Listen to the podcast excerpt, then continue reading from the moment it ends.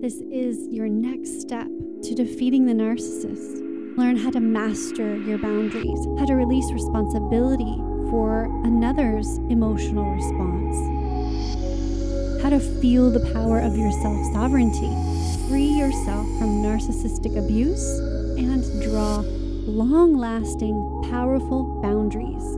Get your free How Empaths Can Draw Powerful Boundaries workshop now at ravenscott.show forward slash free dash workshop.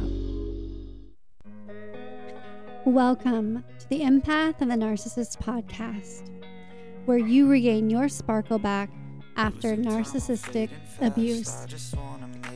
I am your host, Raven Scott, and I welcome you here to the show. If you are new and are enjoying this podcast, help me help others. Rate and review. Take a screenshot and DM me at Raven Scott Show on Instagram for a free human design reading to answer your pressing question about the root cause, your future, and external forces that influence you. Today, we are speaking with Gina Dobson, the author of Scapegoat No More. Born and raised in beautiful state of New York, Gina Dobson is the youngest of three girls. Gina attended Johnson C. Smith University, a historical black college in Charlotte, North Carolina, obtaining a bachelor's in communication arts. Soon after graduation, she realized that her passion was advocating for children, using her skills taught through her academic training. She began graduate school at Roberts Wesleyan College and received a Master's of Arts in Education. Gina's love of Jesus Christ led her to the completion of the Master's of Divinity from Northeastern Seminary in Rochester, New York, along with completed work towards a degree at Fuller Theological Seminary in Pasadena, California. Her third master's degree was completed in 2018, obtaining a Master's of Science in Educational Administration at National University in San Diego, California. As an English teacher, Gina is a Christian actor, filmmaker, singer, activist, and educator, and now author. Her book, Scapegoat no More shares ways to understand scapegoating and how to stop it. Hope that you enjoy this conversation. The internet was quite unstable for me today, so I apologize if there's some audio that's kind of glitchy or some sentences are cut off. Cue the conversation. I am joined with a beautiful guest Gina M. Dobson today. I'm so excited to have her here. Uh, like I said before we hit record, to, to join together and the more of us that come together to shine the light and dispel narcissism, I think is a win in my book. So thank you so much for being here, Gina. I appreciate you for having me, Raven. Thank you so much. It is so my pleasure. We are talking today about healing from narcissistic abuse. Seems like a daily thing. And we were also kind of jamming about how we love Dr. Ramani. And every time we hear a message from her, uh, we kind of get this aha moment and then have to go back to therapy. So, I mean, it's a goal and a hope and dream that this podcast is as powerful as that to help you as well, really to continue to heal from narcissism. But then also, making a difference with your story. Now, you don't have to be as brave as us and writing a book. Gina has written her own book, but even just telling a friend your story can really have a ripple effect. So I wanted yes. to kind of dive into that with you today, Gina, and then um, cover some some things, just basics about narcissism and in your experience. Okay, for sure. Let's go. Yeah, let's do it. So let's go back to the beginning. I would say, what to you is narcissism? So, narcissism is actually a personality disorder. There are many, but the one that, that rings like one of several type disorders, it's a mental condition. Now, there's contradiction because some say it's not a mental condition, so you can't get therapy. So, I looked and I think it's a hybrid, it's a little bit of both. But in my sense, I think it's a mental condition in which people have an inflated sense of self. Um, their own importance is far above anybody else's. Uh, there's a deep need for excessive attention and admiration. uh, especially in troubled relationships. They want to have the corner of intellect to try to restore that relationship with them winning at the top. Mm. Uh, and it's basically a lack of empathy for others, right? There's an obsession with self. But behind this mask, there is an extreme confident issue, right? This person actually lives in a place of fragility that's even vulnerable to the slightest criticism. And I know this personally from people that I deal with that have uh, narcissistic personality disorder. And so the relationships, the work, the school, and financial affairs are all at risk because the person never takes responsibility. People with narcissistic personality disorder uh, may generally be unhappy and disappointed when they're not given special favor or admiration because they think they deserve it. They may find their relationships unfulfilling, and others might not enjoy being around them. So they're just, they're really troubled souls. the attention and adoration that is poured onto the empath by the narcissist is like a monsoon in a desert, and it feels so good because they've been parched and neglected for so long. This is just one of the many powerful messages from my book, The Empath and the Narcissist How to Overcome Narcissistic Abuse, Recover from PTSD, Codependency, and Gaslighting Manipulation A Guide to Heal Childhood Trauma with Effective Exercises. This book contains 20 plus healing resources, guided meditations, exercises, and journal prompts for healing, human design, and astrology concepts. Buy your copy on Amazon today. Hmm, they are. And a few of our guests have uh, alluded to the fact that they're immature souls. We won't really know until we, we go to the other side of the rainbow. But yeah, they are troubled souls no matter what you believe and what your viewpoint is on that.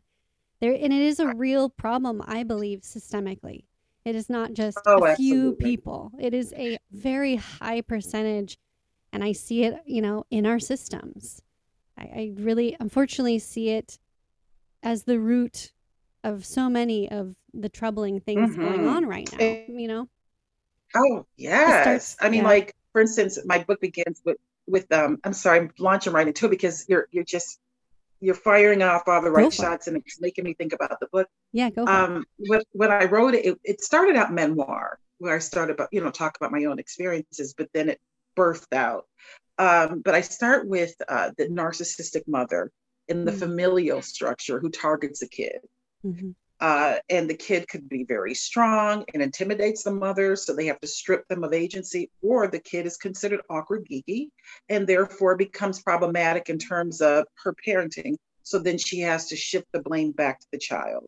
Then comes a triangulation, the mobbing, the co-conspirating with the with the siblings. So that because they know what's going on, they may not have language around it, but they know they don't want to be in that space. So they're willing to work with the mom, typically if that's who it is, to ensure that that targeted child, the scapegoat, is the one that remains at the bottom mm. with no utility.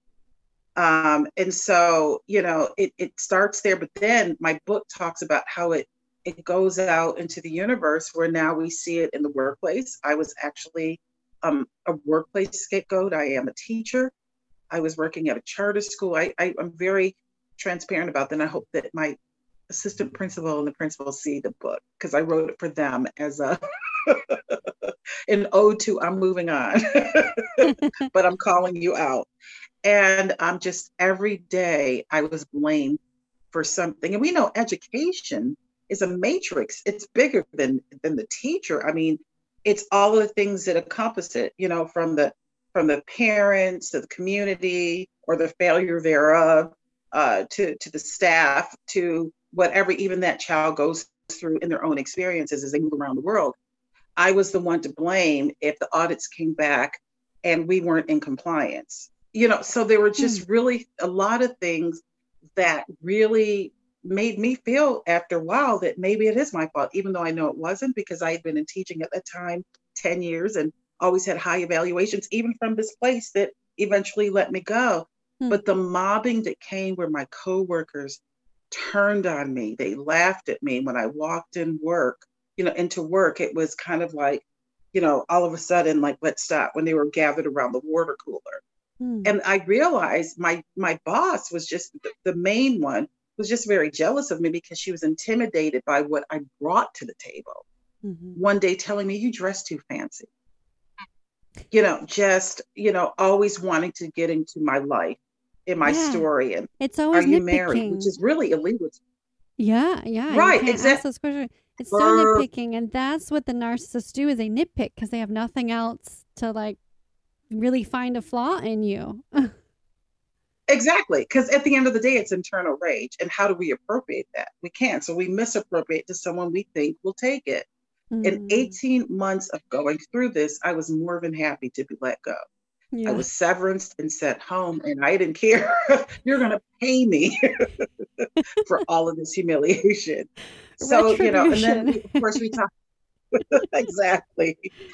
And then and then my book delves into like the political sphere, and I mean, I, I this gets tricky because I don't know which side of the line you're on, but I'm happy you know, to talk about it. I'm not um, anymore. I'm not neutral and afraid to share my opinions. So I am. I am always okay, talking cool. about the TRUMP being narcissist. So there's my stand on that oh, for you. perfect. We're on the okay. Let's do coffee. We need to highlight this in the world. I mean, in the dictionary, waving his hand. This guy. I mean, to the point that I believe he's sociopathic and psychopathic. So I think he takes narcissism on the on the next level, he but is. always blaming, you know, my community. Mm-hmm. Exactly, and even the way that he's functioning now with the January 6th hearings, he's not taking it seriously. And I mean, I think they have a smoking gun to indict and to arrest him. Yeah. Uh, but I don't. I just think he thinks he's invincible. He's untouchable. Yeah. And that his supporters will be with him, as so did Jim Jones did when they drank the Kool Aid in Guyana. But I don't think the followers are going to continue with him because they're beginning to see that they've been duped. But I wonder now if he's going to turn on them, turn on even the rhetoric that he said about COVID 19 and the masking. I mm-hmm. wonder if he's going to go against even Ivanka. And these are rhetorical questions, by the way. Yeah. If he's going to go against Ivanka, Donald Trump Jr., Eric, uh, if he's even going to turn on them. Of course, so, anybody that threatens him, it doesn't matter if it's his family or not. Yeah. Exactly, exactly. So in three different places, family structure, workplace structure, mm-hmm. and then the political sphere. And it mm-hmm. and the mm-hmm. list goes on and on and on. Yeah. And so that's that's why I felt a compunction to write the book and to just delve a little more into it. oh, I love it. It's so needed. Yes. And this experience, it really puts a fire under our buns. And I always talk about, you know, the empath is actually the brightest light, the most, you know, as high as we can, even though we have a lot more evolving to do, emotionally intelligent, and we have a lot of Absolutely. hope and we have a lot of uh, positivity. And so they're drawn to that because they wish they had that, but at the same time, they're right. jealous of it. So that's why we're strong enough to deal with them. And then when we do, we're like, oh, well, there's no not talking about it. Like, this needs to be changed. Like, no matter if I tell my whole neighborhood or if I tell a whole audience on a podcast or write a book, it doesn't matter. Like someone's going to hear about it. right. exactly. Exactly. Well, you know, even liars want to be told the truth, you mm-hmm. know, but then when they're told the truth, and they don't know how to deal with it because with accountability comes responsibility to ameliorate the ways, to, to, to amend the ways. And that's tricky because remember, I don't have any problems. So that's the tension that happens yeah. You know and so I, I just you know i wonder if if they're you know if they can ever be cured. And that's kind of like what i'm working on now you know because and again it goes back to the contradiction of you know my initial research which is it's mental health but then it's not but now i'm finding it is. So you know how do we deal with this? We don't know what it is. Because if we don't know what it is in terms of mental health if it's character disorder how then do we treat it? So that's kind mm-hmm. of like the research that i'm doing next Ooh, that sounds amazing. And it's very similar to what um, our guest two episodes ago talked about, Nikki Eisenhower. She is a professional psychotherapist, and she talked about how that field, and this might be something to kind of trigger your study, is so okay. focused on the self, right? Like so focused on the victim, the one person in therapy. But when that victim goes back out into their environment, their work, their family, their love partnerships, they are bombarded with this toxic environment and the environment mm-hmm. is never addressed in therapy.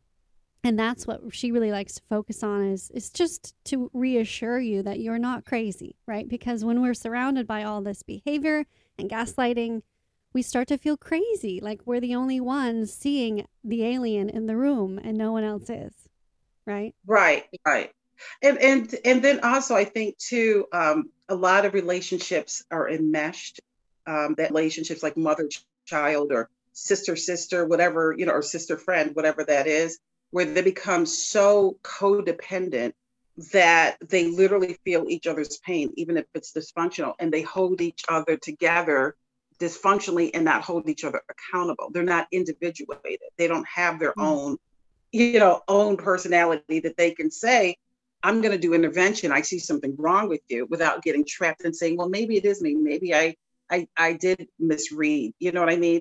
Yeah. So I think that, you know, the codependent piece, the enmeshment piece makes it very hard to, to, to, to, bring that person to a place to even have the conversations to, of, of self-assessment. I 100% I'm going through that right now where I on the one receiving end I'm trying to hold this person accountable. I've had multiple times but I'm always called out being the one throwing the temper tantrum or the one who's crazy or they're in shock that I even think this. And it's never fixed because it doesn't want to be on the other side. Then once you try and hold them accountable, that enmeshment gets detached and then it's just like disconnect, neglect, right. and abandonment. Yeah. And, and to and to that point, I think it's because they have a hard time regulating their emotional behavior. Yeah, right. Because they've been bragging. They've probably been entitled since they were five.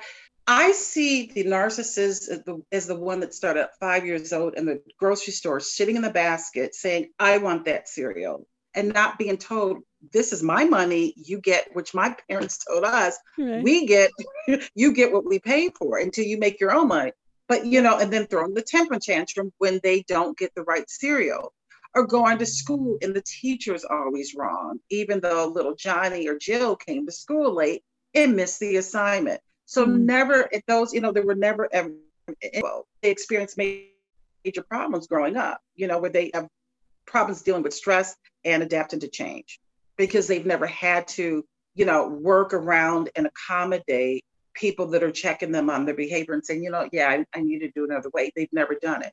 Yeah. And from what I've read about Donald Trump, I guess he had even, and I mean, I hope I don't get sued for this, but I think I read or heard that he had issues as a child. And i think he, had to like go to a different school and that kind of thing. So i, I don't think he was ever checked. Right yeah, right? i mean his it, it, his father was seeing. already extremely wealthy so his his children were perfect and so it was always the other person's issue not holding i think i wrote down responsibility is the word for no matter how rich mm. or poor you are with the, this narcissistic behavior that child was never taught responsibility. And so exactly. as they grow, they think they don't need to take any. And then it gets locked in at 18, and then they really don't need to take any, and it's everyone else's fault. Yeah. It, it, I would call that cognitive dissonance, yeah. right? That, which is like a state of, um, of, of inconsistent thoughts, beliefs, uh, attitudes, especially relating to behavioral decisions and attitude changes. They don't they don't have a connection with that. They just think it's always someone else that it's not them. They're just so disassociated. So yeah, they are literally living in their own little universe, and they're not yeah. down in reality. like no, you, you, utopian. We're dystopian. They're utopian. yeah, it's it's just incredible. So I love the thought too. Like, can it be cured? Do you have an idea of maybe it can't be cured in those who it's set in, but can it be cured in our systems and for the future? If you're talking amount of racism that we see within Black and Brown communities versus the communities of dominant color, mm-hmm. I think that there, you know, are rules like the EEOC that ensures that there's equity uh, for people that are experiencing those those bigotries, right? And, and even you know those in the other other groups like LGBTQ and women, you know, the mm-hmm. protected classes, mm-hmm. that there are laws to ensure that there's equality. So I think whether or not someone wants to be a narcissist and hold down these people, there are laws that are going to work for the people that are empaths or those that work in that are, are encompass the protected classes so that you know, it has to change. Even if they don't want to, they're going to be forced to. Right. So, you know, even if I had chosen the, the opposite to not severance and to sue my boss, who's a narcissist, mm-hmm. it would have shifted her reality to some degree because had she been found guilty, then she could have been let go. But I just didn't want to go through that. I felt the best way, of course of action was to severance. But yeah, there, so I think that there are institutional policies that hold narcissism accountable. Um, but it, you know, it's it's it's a tricky question. I mean, like narcissistic abuse is is so obscure that you don't even know where to begin. Like it's it's mm. like taking paint and splattering at the wall and then trying to figure out the different colors and, and and trying to figure out what that all means in the grand scheme. I don't know, but I know that I think you know being able to try to at least help the person to understand that what they're doing is hurting other people without being accusational. Maybe that could be a way in which to introduce having some kind of therapeutic protocols versus saying you're doing this, you're doing that. Not saying that all of a sudden they're going to have a come to Jesus moment. Talk to them and say, you know what, I thought it was just me, but I'm hearing from other people that they're being affected by your, you know, what you're bringing into the room and it's energy that really is making people uncomfortable. I mean, at some point there could be self-awareness. I don't believe I won't completely give up on narcissists. I just don't put all of my stock that they will change. that's that's a good way to put it. Yes. I was like, she sounds like me, so hopeful and so joyous. and I'm thinking, well, yeah, I've tried that. I've tried that. And uh, they've pretty much said what I wanted to hear, and then they didn't change their behavior.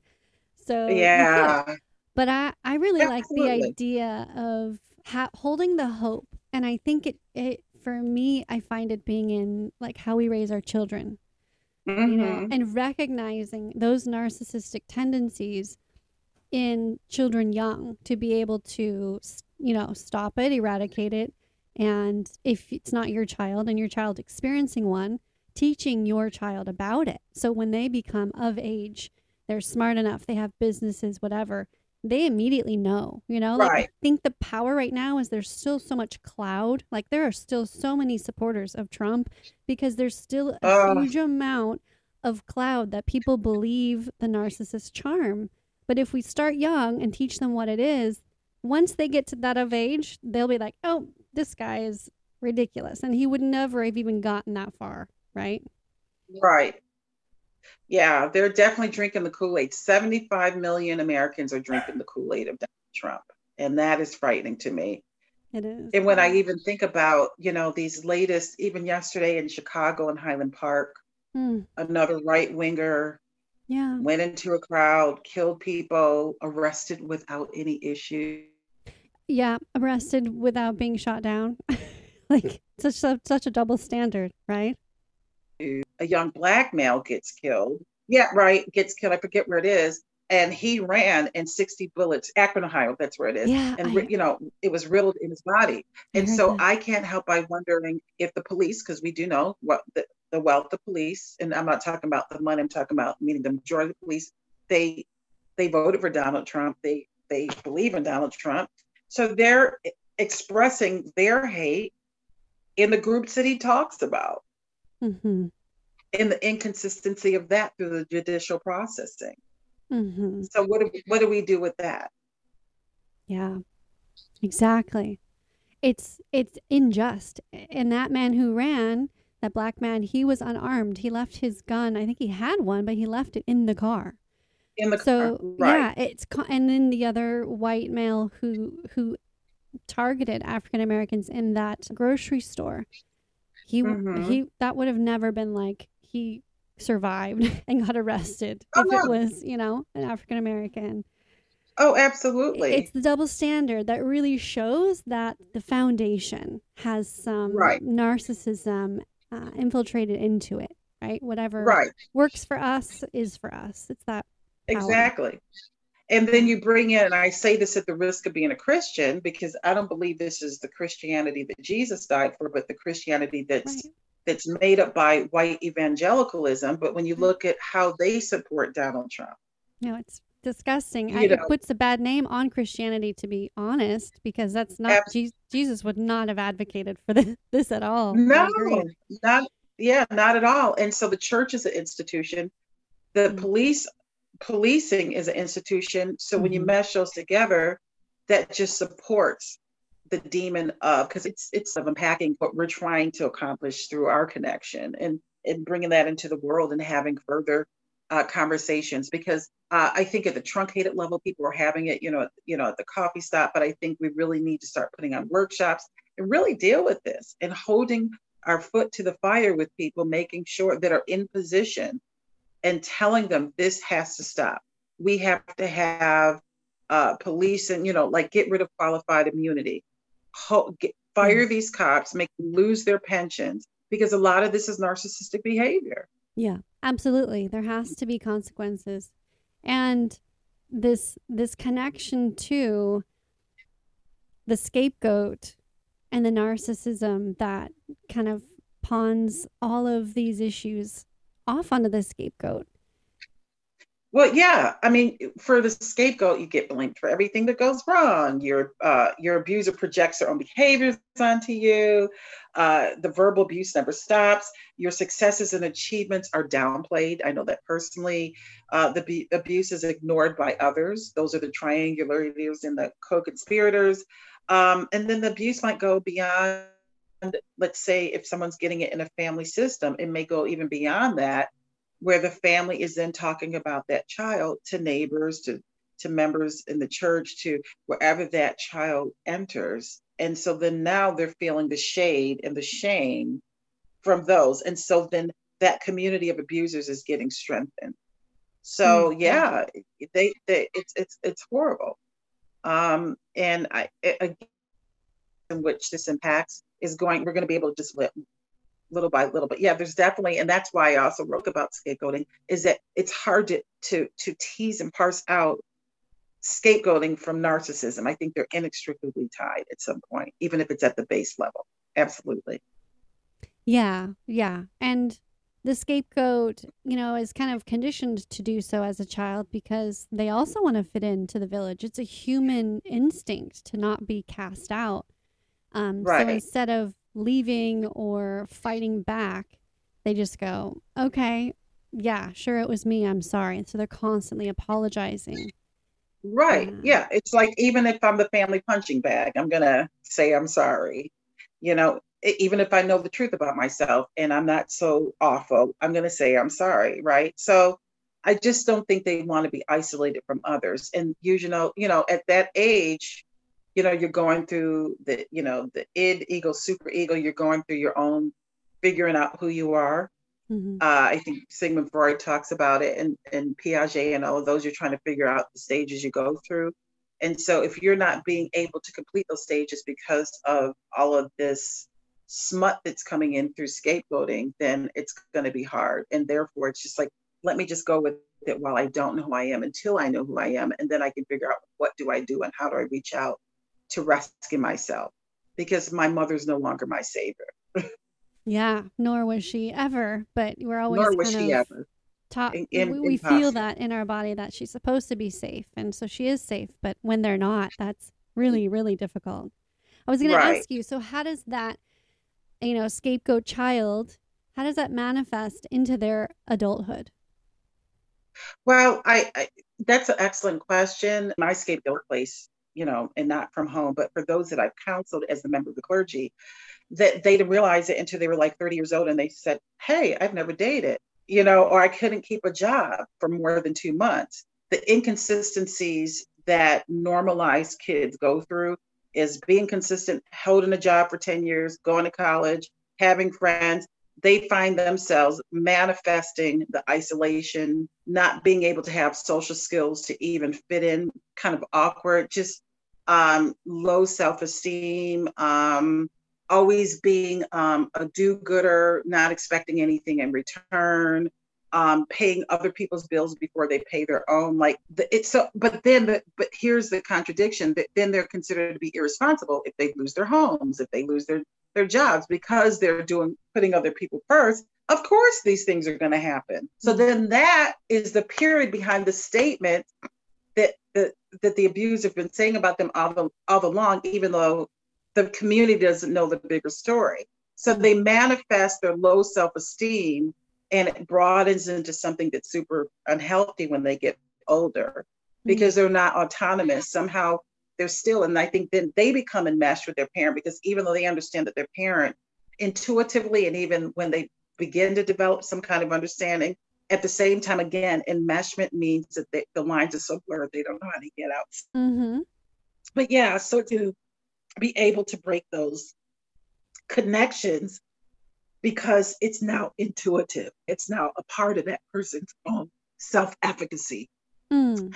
I know I sound like a frog. Sorry, listeners. Jam while you while you can recover your vocal cords. Okay. yeah, it it I can see you know when you say the word scapegoat, I can see a, a pattern specifically in my life, someone close to me, and it I think it has also affected her almost like like you say like there are certain parts in the developmental process of a child that is necessary to have emotional intelligence and i think that it's affected that emotional intelligence to be able to have healthy connections like i'm always yearning for a healthy connection with this person but it just isn't there because she still isn't fully healed from it she hasn't fully recognized it she she'll call herself for sure she's a scapegoat but to heal right. from it is a huge challenge for her. It's kind of like almost become her identity. So having healthy connections, even with their own children, I think can be really difficult and almost make it to where sometimes their child might think, well, they are narcissistic because it's almost like be- just because they don't have that emotional connection, similar to where a narcissist has no empathy. Wow, I, that's a brilliant connection. Oh my gosh! So they can kind of mirror each other, though the the construction of each is is vastly different. Yeah, and though they can, when they're present, kind of be there for you when they're going through their mental uh, unhealth, which is kind of constant, and maybe they're distant, or maybe they don't call as much because they're still in that scapegoat mentality. It's like, oh, well, she doesn't want to hear from me or she doesn't really like me. Mm-hmm. But it's like all of these automatic negative thoughts in their head. So yeah, it, it's it's an interesting thing that I was just processing and kind of at a had an aha moment when you were speaking about it. I think I'm going to add that to my research and give you the credit. oh my goodness, uh, thank you, and I hope it helps others because it is difficult. Sometimes you think, gosh I have two narcissistic parents, but what if it's one is a narcissist and the other is a scapegoat and they they like you say they mirror their behaviors very similarly, but they're different. Yeah. Right. Hmm. Right. That's that's one to ponder. I like that. I like that. Yeah. Always learning, you guys, and we're here for you. We're literally brainstorming for you as we're talking. So, Absolutely. We've talked about the mental health and the scapegoat and narcissism. We've even had some juicy politics in here for you guys, hopefully to shine some light on this. Yeah. Is there any other thoughts from your book that's really you want to get out to the public and convey that they need to hear? Just basically that there's hope. And my book speaks about the various types of therapy for the scapegoat and all of it leads to really the fact that you have to go and knowing that that narcissist may not change and how did so you're actually going to grieve a person that's living realizing that they're not going to be the person that you fantasize to become yep so they're so right so there are different therapies in there than i do you know there's a lot of spiritual disciplines because i understand not everybody's christian and that's fine we're in a beautiful country that you could be anything you want or not even be at all yeah. So, but you know, being able to, you know, meditate, yoga, and being able worthy. And so there's a lot of spiritual disciplines in that. Can you repeat that last sentence? Meditate, yoga.